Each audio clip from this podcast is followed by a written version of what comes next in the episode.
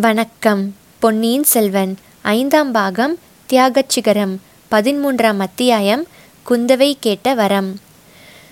சோதிடரின் வீட்டுக்குள் பழுவேட்டரையர் பிரவேசித்தபோது அங்கு உண்மையாகவே குந்தவை பிராட்டியும் வானதியும் இருந்தார்கள். ஈழத்து ராணியை பொழுது விடிந்ததும் காணாததிலிருந்து குந்தவையின் மனம் அமைதியை இழந்துவிட்டது. அதே சமயத்தில் பூங்குழலியும் காணாமற் போனது அவளுடைய கலக்கத்தை அதிகமாக்கிற்று. முதன் மந்திரி அனிருத்தரை பார்க்கச் சென்றாள். அச்சமயத்தில் அங்கே அருள்மொழி சோழனை பற்றி செய்தி வந்திருந்தது. நாகைப்பட்டினத்தில் அடித்த புயலின் காரணமாக அவன் வெளிப்பட நேர்ந்ததென்றும் திரளாக மக்கள் கூடி அவனை வெற்றி முழக்கத்துடன் தஞ்சைக்கு அழைத்து வருகிறார்கள் என்றும் அறிந்தாள். குந்தவையின் பரபரப்பு எல்லையை கடந்துவிட்டது.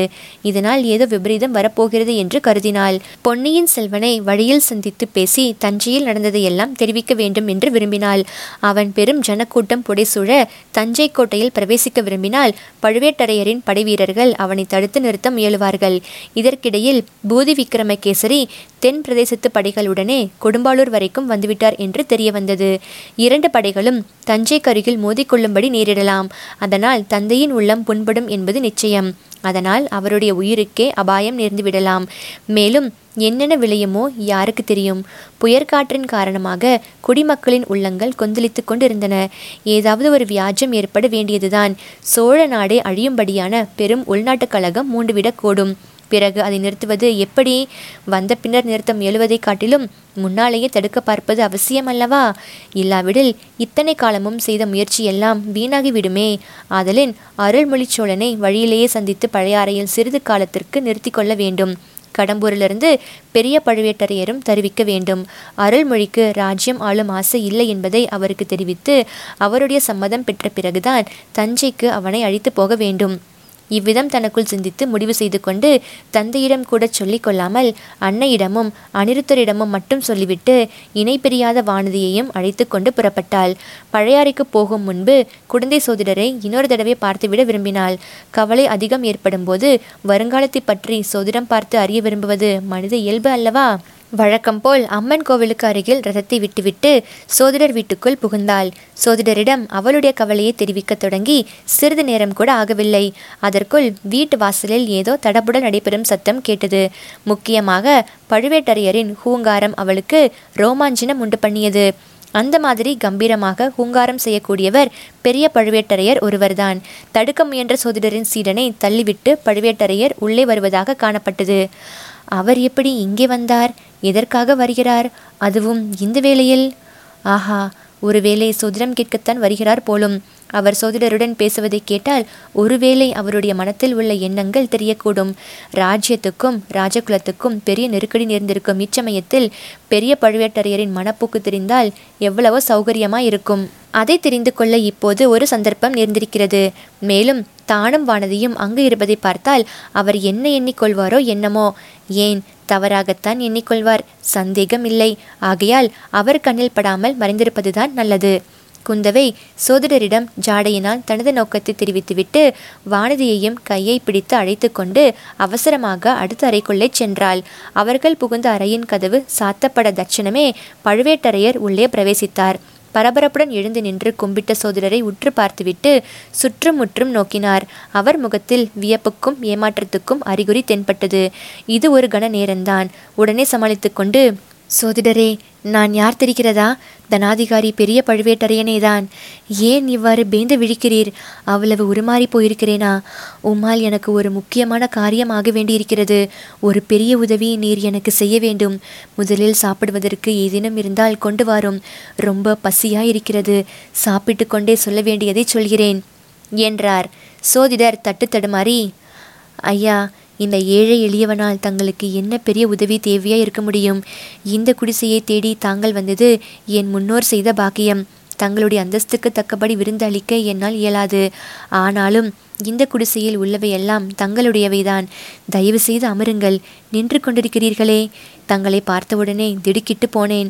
அதனால் தங்களை தக்கபடி வரவேற்று உபசரிப்பதற்கு தவறிவிட்டேன். ஆஹா இந்த எளியவனுடைய குடிசையில் தாங்கள் அமருவதற்கு தகுதியான ஆசனம் கூட இல்லை. பெரிய மனது செய்து அந்த பலகையிலே உட்கார வேண்டும். என்று சற்று முன் குந்தவையும் வானதியும் உட்கார்ந்திருந்த பலகைகளை சுட்டிக்காட்டினார். பழுவேட்டரையர் அப்பலகைகளையும் அவற்றின் அருகில் சிந்தியிருந்த மலர்களையும் உற்று பார்த்துவிட்டு சோதிடரே இல்லை எனக்கு உட்கார நேரமில்லை. ஏதாவது சாப்பிடுவதற்கு கொடுக்கக்கூடியது இருந்தால் இலையிலே சுற்றி கையிலே கொடுத்து விடுவீர். தஞ்சைக்கு அவசரமாக ஒரு செய்தி அனுப்ப வேண்டும். என் சகோதரன் காலாந்தக கண்டனுக்கு. ஓலையும் எழுத்தாணியும் தருகிறீரா? வேண்டாம் ஓலை எழுதி கொடுக்க நேரமில்லை. என் முத்திரை மோதிரத்தை கொடுக்கிறேன். அதை எடுத்துக்கொண்டு நீர் தஞ்சாவூர் உடனே போக முடியுமா? அல்லது வாசலில் நின்றானே உமது சீடன் நல்ல தடியனாக இருக்கிறான். அவனை அவசரமாக அனுப்ப முடியுமா? என்று கேட்டார். தங்கள் கட்டளை எதுவோ அப்படியே செய்கிறேன். நானும் என் சீடனும் இரண்டு பேரும் வேணுமானாலும் போகிறோம். ஆனால் தனாதிபதி பெரிய பணத பண்ணி சிறிது நேரம் இந்த ஏழையின் குடிசையில் அமர்ந்து இந்த எளியவன் அளிக்கும் அமுதை தங்கள் அருந்துவிட்டு போக வேண்டும். சோதிடரே எதற்காக உம்மை ஏழை என்றும் எளியவன் என்றும் அடிக்கடி சொல்லிக்கொள்கிறீர்? உம்முடைய வீட்டை தேடி அரசர்களும் அரசலங்குமரிகளும் அடிக்கடி வருவதொன்று என்று கேள்விப்பட்டிருக்கிறேன். நான் ஒருவனே உம்மிடம் சுதிடம் கேட்க வராதவன். அது தவறு என்பது உணர்ந்து கொண்டேன். ஒருவேளை உம்மிடம் கேட்டிருந்தால் இம்மாதிரி பயங்கர விபத்துகள் ஏற்படாமல் இருந்திருக்கலாம். ஐயா தங்கள் மொழிகள் எனக்கு பெரிதும் கவலையே தருகின்றன. என்ன விபத்து நேர்ந்தது? தங்களை இந்த கோலத்தில் பார்த்ததும் நான் திடுக்கிட்டது சரிதான். புயலிலும் வெள்ளத்திலும் சிக்கிக் கொண்டீர்களா கொள்ளிடம் உடைப்பு எடுத்துக்கொண்டது என்று கேள்விப்பட்டேன். ஒருவேளை அதனால் தனாதிபதி பழுவூர் இளையராணி சௌக்கியமாக இருக்கிறார்கள் அல்லவா? என்று சோதிடர் கேட்டதும் பழுவேட்டரையர் பயங்கர துணியில் சிரித்தார். இல்லை இல்லை பழுவூர் இளையராணிக்கு ஒன்றும் நேரவில்லை. அவள் கொள்ளிடத்தில் மூழ்கி செத்து போய்விடவில்லை. இதுவரையில் கடம்பூர் அரண்மனையில் சௌக்கியமாகவே இருக்க வேண்டும். ஆனால் அந்த சண்டாளி நாளை இந்த நேரம் வரையில் உயிரோடு இருப்பாளா? என்று நான் சொல்ல முடியாது. சோதிடரே நீர் சொல்ல முடியுமா? ராஜ குடும்பங்களைச் சேர்ந்தவர்கள் எல்லாருடைய ஜாதகங்களும் உம்மிடம் இருப்பதாக கேள்விப்பட்டிருக்கிறேன். அது உண்மையா? நந்தினியின் ஜாதகம். நான் கிழ வயதில் அறிவு கெட்டு மணந்து கொண்ட மோகினி பெய்யின் ஜாதகம் இருக்கிறதா? சோதிடர் மேலும் பதறிப்போனவராய் தனாதிபதி இது என்ன சொல்கிறீர்கள்? என்னை சோதனை செய்கிறீர்களா? இளையராணியின் ஜாதகம் என்னிடம் இல்லை. அவர் பிறந்த நாளும் வேலையும் தாங்கள் தெரிவித்தால் ஜாதகம் கணிக்க முடியும் என்றார். வேண்டாம் வேண்டாம். நந்தினியின் ஜாதகத்தை நானே கணித்துக் கொள்வேன். அவளுடைய ஆயுளை நானே என் கையினாலேயே முடிவு கட்ட தீர்மானித்து விட்டேன். மற்றவர்களுடைய ஜாதகத்தை பற்றி தெரிந்தால் சொல்லுங்கள். சக்கரவர்த்தியின் ஆயுர்பாவம் எப்படி இருக்கிறது? ஆஹா தலையை அசைக்கிறீர்? நீர் சொல்ல மாட்டீர். உம்மை நான் சோதிப்பதாகவே எண்ணுவீர். அல்லது உம்முடைய சோதிட சாஸ்திரம் எல்லாமே வெறும் புரட்டோ என்னமோ யார் கண்டது? சோதிடரே ஜாதகம் ஒரு புறம் இருக்கட்டும். சில காலமாக வானத்தில் தோன்றிக் கொண்டிருந்த தூமக்கேது இன்று காலையில் வானத்திலிருந்து பூமியில் விழுந்து மறைந்ததே. அது உமக்கு தெரியுமா? தெரிந்தால் அதன் பொருள் என்ன என்று சொல்லக்கூடுமா? அது ஏதேனும் பெரிய உற்பாதத்தை குறிப்பிடுகிறதா? சக்கரவர்த்திக்கோ அவருடைய மக்களுக்கோ நேரப்போகிற விபத்தை குறிப்பிடுகிறதா?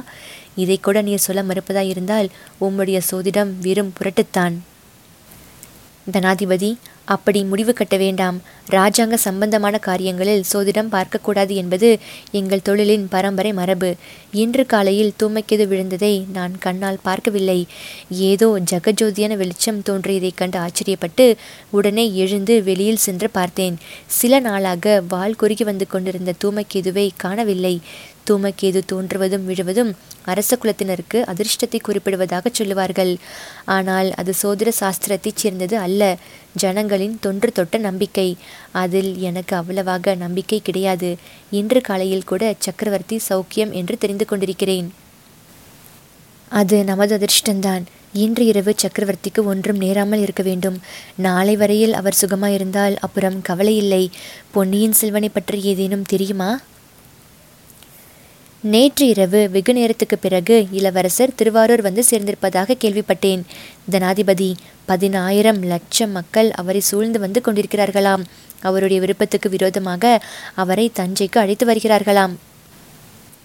ஆஹா அவர்கள் மட்டும் இளவரசரை தஞ்சையில் கொண்டு போய் சேர்த்துவிட்டால் எவ்வளவோ நன்றாயிருக்கும். ஆனால் முடியுமா? லட்சக்கணக்கானவர்கள் சூழ்ந்திருந்தாலும் யமனை தடுத்து நிறுத்த முடியுமா? சொல்லும் சோதிடரே சொல்லும். நீர் சோதிடம் சொல்லாவிட்டாலும் நான் சொல்லுகிறேன். சக்கரவர்த்திக்கும் அவருடைய குமாரர்கள் இருவருக்கும் இன்றைக்கு பெரிய கண்டம் காத்திருக்கிறது. யமதர்மன் அவர்களை நெருங்கி நெருங்கி வந்து கொண்டிருக்கிறான். சக்கரவர்த்தியின் யமன் பழுவூர் மாளிகையைச் சேர்ந்த பொக்கிஷ நிலவரையில் மறைந்திருக்கிறான்.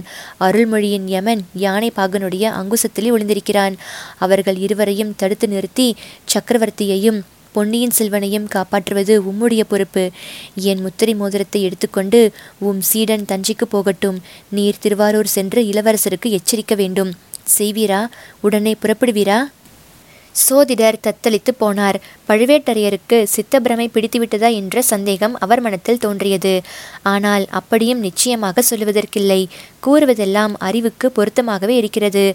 ஆத்திரத்துடனும் பரபரப்புடனும் பேசினாலும் உண்மையை சொல்லுகிறவராகவே தோன்றுகிறது. இந்த பேச்சையெல்லாம் இளைய பிராட்டியும் கேட்டுக்கொண்டிருப்பார். அவளுடைய கருத்தை தெரிந்து கொள்ள வேண்டும். எப்படியாவது இந்த கிழவரை இங்கிருந்து உடனே அனுப்பிவிட வேண்டும்.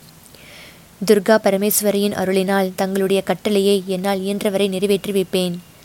இப்படி சோதிடர் கூறியபோது உள்ளே இருந்து பெண்கள் அணியும் பாதச்சிலம்பின் ஒளி கேட்டது. ஆஹா துர்கா பரமேஸ்வரி பாதச்சதங்கையை ஒழித்து அருள் புரிகிறாள். இனி நான் கடம்பூருக்கு திரும்பலாம். இதோ புறப்படுகிறேன். தனாதிபதி பசியாய் இருக்கிறது என்றீர்களே. இந்த எளியவன் வீட்டில் அமுது செய்துவிட்டு வேண்டாம் வேண்டாம். என் பசி தாகம் எல்லாம் பறந்து போய்விட்டன. நானும் கடம்பூருக்கு பறந்து போக வேண்டும். ஆலயத்துக்கு அருகில் ரதம் ஒன்று நிற்கிறதே. அது யாருடையது சோதிடரே? அதை நான் எடுத்துச் செல்லப் போகிறேன்.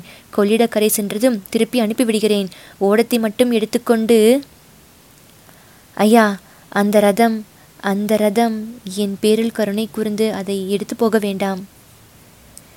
சோதிடரே நீர் வீணாக கவலைப்படாதீர். சோழ நாட்டின் பட்டத்து இளவரசருடைய உயிரை காப்பாற்றுவதற்காக நான் அந்த ரதத்தை எடுத்து போகிறேன். துர்கா தேவி அதற்கு சம்மதம் தருவாள்.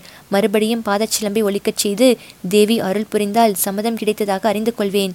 அதோ கேளும். இவ்விதம் பெரிய பழுவேட்டரையர் கூறிக்கொண்டிருக்கையில் இளைய பிராட்டி குந்தவை பக்கத்து அறையின் கதவை திறந்து கொண்டு லேசாக பாதச்சிலம்பு ஒழிக்க நடந்து வந்தாள். பெரிய பழுவேட்டரையர் அவளை பார்த்து வியப்படையவில்லை. திடுக்குறவும் இல்லை. தாயே நான் ஊகித்தது சரிதான். அடுத்த அறையில் நீ இருக்க வேண்டும் என்று கருதினேன். உன் முகத்தை பார்த்து பேசுவதற்கு எனக்கு தைரியம் இல்லை ஆகையினாலேயே உன் காதில் விழட்டும் என்று இவ்வளவு சத்தம் போட்டு பேசினேன். சோதிடரிடம் நான் சொன்னதை எல்லாம் கேட்டுக்கொண்டாயல்லவா ஐயா மன்னிக்க வேண்டும். நான் செய்த பிழையை மன்னிக்க வேண்டும்.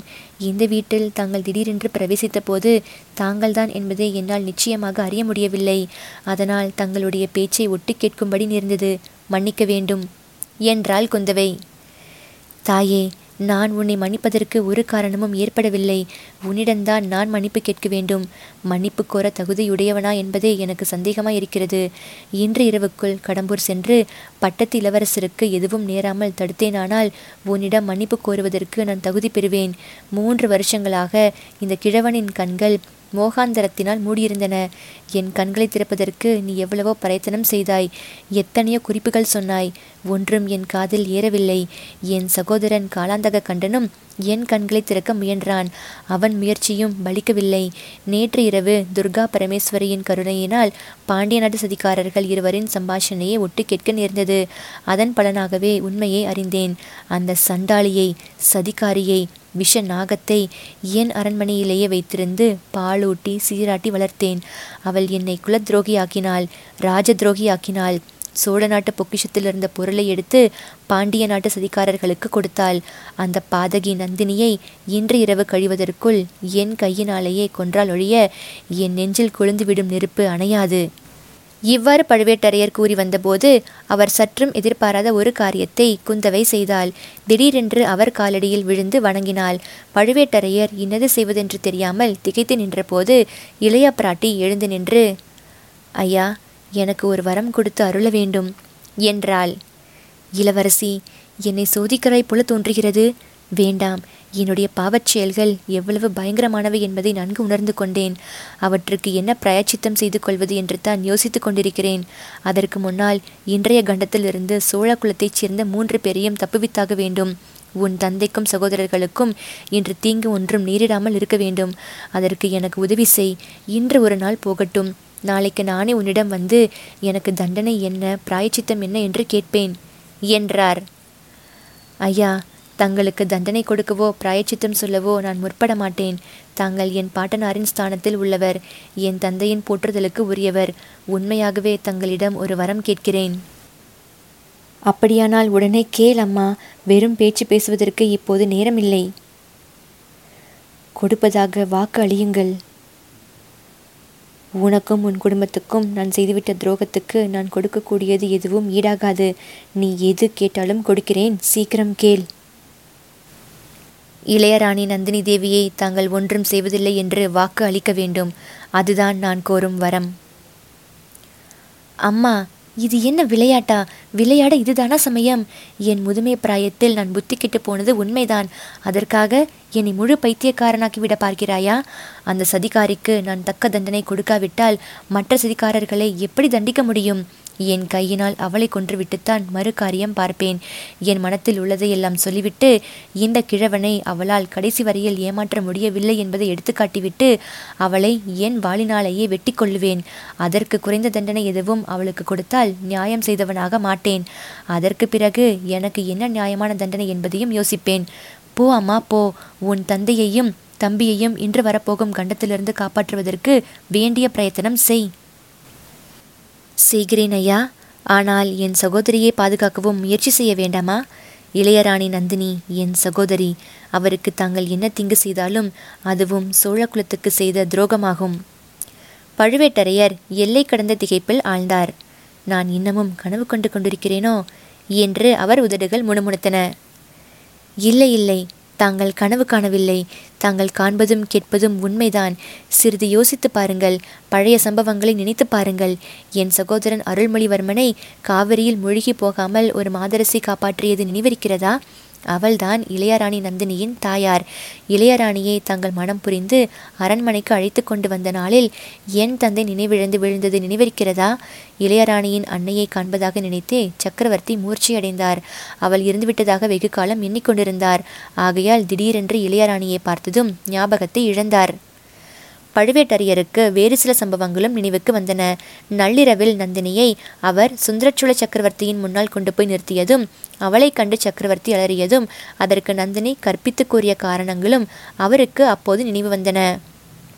தாயே நீ பேசுவது விளையாட்டு அல்ல என்பதை உணர்கிறேன். விதியின் விளையாட்டுத்தான் மிக விசித்திரமாய் இருக்கிறது இளையராணி உன் தமக்கை என்றால் ஆதித்த கரிகாலனுக்கும் அவள் சகோதரியாகிறாள். இந்த உறவு உனக்கு மட்டும்தான் தெரியுமா? இன்னும் யார் யாருக்கெல்லாம் தெரியும்? சக்கரவர்த்திக்கு தெரியுமா? சக்கரவர்த்தி இரண்டு நாளைக்கு முன்பு வரையில் என்னுடைய பெரியண்ணன் இருந்துவிட்டதாகவே எண்ணிக்கொண்டிருந்தார். முந்தா நாள் அந்த மூதாட்டி நேரில் வந்தபோது கூட பேய் என்று எண்ணி விளக்கை விட்டு எரிந்தார். பிறகுதான் நம்பினார். அதை பற்றி கேட்கவில்லை அம்மா. இளையராணி தன் சகோதரி என்பது கரிகாலனுக்கு தெரியுமா? அவனுக்கு இதற்குள் தெரிந்திருக்க வேண்டும். எனக்கு அவன் வானர்குலத்து வீரர் ஒருவரிடம் ஓலை கொடுத்து அனுப்பியிருந்தான். அவரிடம் நான் சொல்லி அனுப்பினேன். ஆஹா வந்தியத்தேவன் வல்லவரையனை சொல்லுகிறாயாக்கும்? ஆமையா. அவன் கரிகாலனிடம் சொல்லியிருப்பான் என்று தோன்றவில்லை. சொல்லியிருந்தாலும் கரிகாலன் நம்பியிருக்க மாட்டான். எனக்கே நம்பிக்கை உண்டாகவில்லையே. அவன் எப்படி நம்புவான்? இளையராணிக்கு இச்செய்தி தெரிந்திருக்க முடியாது. தெரிந்திருந்தாலும் பயனில்லை. சதிகாரர்கள் வேறு விதத்தில் தங்கள் நோக்கத்தை நிறைவேற்றிக் கொள்ள பார்ப்பார்கள். இன்று இரவு அதற்கு கட்டாயம் முயற்சி செய்வார்கள். அம்மா நீ தெரிவித்த செய்தி என்னுடைய பொறுப்பை இன்னும் பயங்கரமாக்குகிறது. இளையராணி நந்தினி சகோதர ஹத்தி செய்யாமல் பாதுகாக்கும் கடமை எனக்கு ஏற்பட்டிருக்கிறது. நான் உடனே கடம்பூர் போகிறேன். நீங்கள் வந்த ரதத்தை எடுத்துக்கொண்டு போகிறேன். சக்கரவர்த்திக்கும் பொன்னியின் செல்வனுக்கும் ஒன்றும் நேராமல் பாதுகாப்பது உன்னுடைய பொறுப்பு என்றார். ஐயா தாங்கள் கவலைப்பட வேண்டாம். நான் இதோ தஞ்சைக்கு புறப்படுகிறேன். பழையாறையிலிருந்து வாகனம் தெரிவித்து கொண்டு போகிறேன். பொன்னியின் செல்வனை பற்றி சிறிதும் கவலைப்பட தேவையில்லை. அவன் பிறந்த நாளும் வேலையும் அவனை பாதுகாக்கும். என்றாள். பெண்ணே சோதிடத்தை நம்பி அஜாக்கிரதையாக இருந்து விடாதே. சோதிடர்கள் மனத்திற்குள் உண்மை தெரிந்திருந்தாலும் வெளிப்படையாக சொல்ல மாட்டார்கள். இரண்டு பொருள் துணிக்கும்படி ஏதேனும் கூறி வைப்பார்கள். காரியம் நடந்த பிறகு முன்னமே சொல்லவில்லையா? என்பார்கள். சோதிடத்தை நம்பினாலும் சோதிடக்காரர்களை நம்ப வேண்டாம் என்று போகிற போக்கில் ஒரு சொல்லம்பை போட்டுவிட்டு பழுவேட்டரையர் வெளியேறினார். அவர் அப்பால் சென்ற சில வினாடி நேரத்துக்கெல்லாம் ஆழ்வார்க்கடியான் உள்ளே பிரவேசித்தான். ஆம் ஆம் தனாதிகாரி கூறியதை நான் ஆமோதிக்கிறேன். சோதிடத்தை நம்பினாலும் சோதிடக்காரர்களை நம்பவே கூடாது என்றான்.